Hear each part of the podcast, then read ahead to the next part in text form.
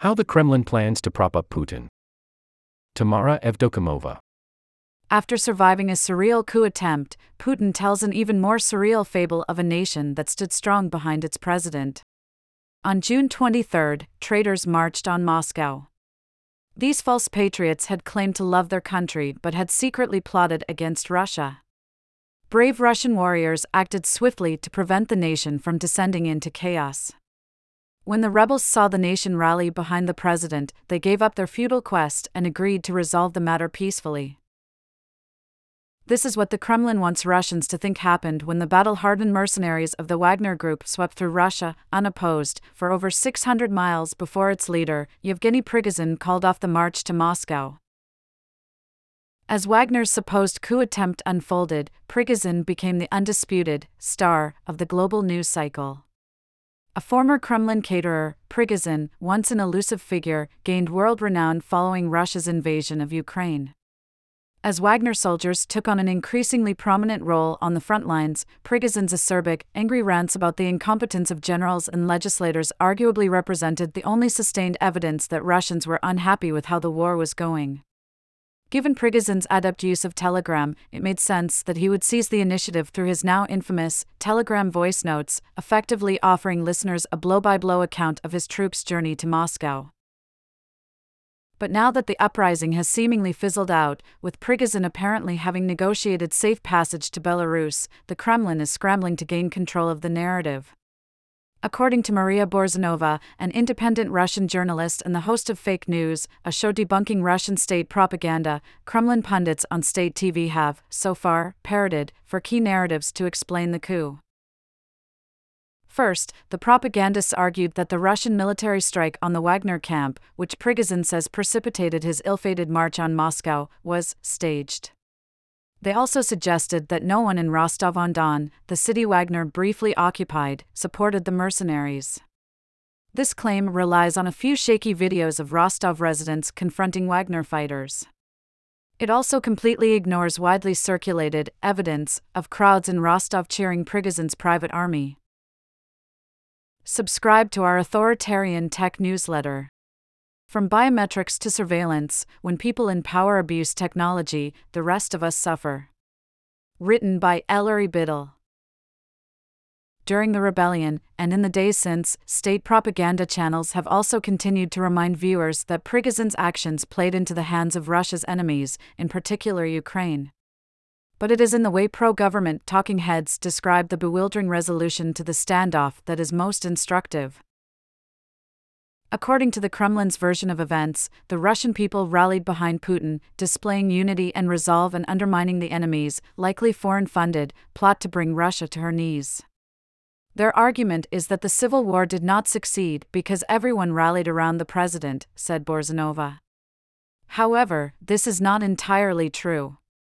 In fact, during the Wagner advance, a number of government officials recorded identical videos with the same text We support the president in this difficult situation.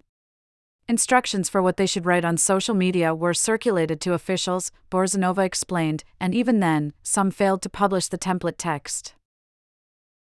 On June 27, Russian President Vladimir Putin gave an unannounced speech, his third in four days.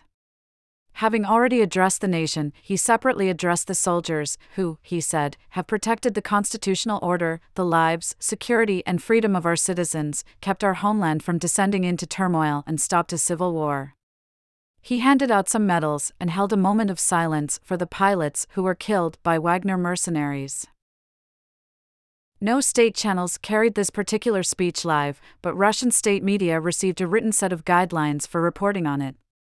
Independent media outlet Meduza managed to obtain these instructions.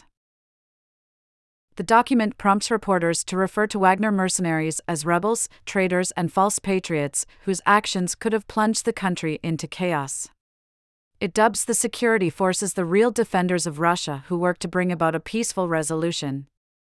Putin, the guidelines remind journalists, is considered to be a real leader who prevented a negative scenario of turmoil. The explanation for Wagner's sudden retreat is simple the traitors realized that the Russian army was not with them and agreed to solve the conflict without shedding blood. The word Prigozhin is notably absent from the guidelines. Putin, too, has meticulously avoided mentioning Prigozhin in all his recent speeches, a tactic reminiscent of his well documented refusal to utter the name of jailed opposition politician Alexei Navalny. Russian state propagandists have largely mimicked this rhetoric. When virtually no one in society and in the government supported the rebellion, it became clear that the march on Moscow was meaningless, said state TV presenter Dmitry Kiselyov two days after the uprising. Russia has once again passed the test of maturity, and the stronghold of unity has remained unshaken. Russia's Commissioner for Human Rights, Tatiana Moskalkova, dubbed the uprising a lesson that has once again demonstrated that Russia is undefeatable when it is united. As for Prigozhin, he has been branded a traitor, a label he is unlikely to ever shake. This was a complicated narrative shift for many Kremlin pundits to execute, Borzunova told me. Prigozhin had been loyal to Putin, and many in the government and state media shared the grievances he levied at the defense ministry before the uprising. Still, the propagandists, though shaken, have quickly fallen in line. The rebellion has been quashed, the brave Russian soldiers commended, and the coup leader mercifully exiled. Of course, the picture of unity that the Kremlin propaganda is working hard to paint is a fantasy. The fabric of the state is disintegrating, wrote Andrei Kolesnikov, a senior fellow at the Carnegie Russia Eurasia Center.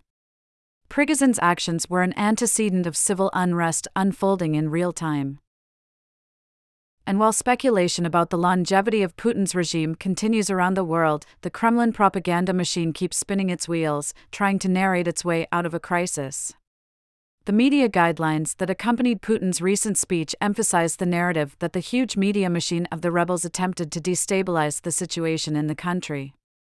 Evidently, it will take an equally powerful blitz of state propaganda to put Russia back on track. Propaganda is doing everything to say that Wagner fighters are patriots, they were used, said Borzunova. Prigozhin is the main villain. Whether this works or not, we'll see. Related articles Russia's ban on gender transition amounts to torture. Tamara Evdokimova.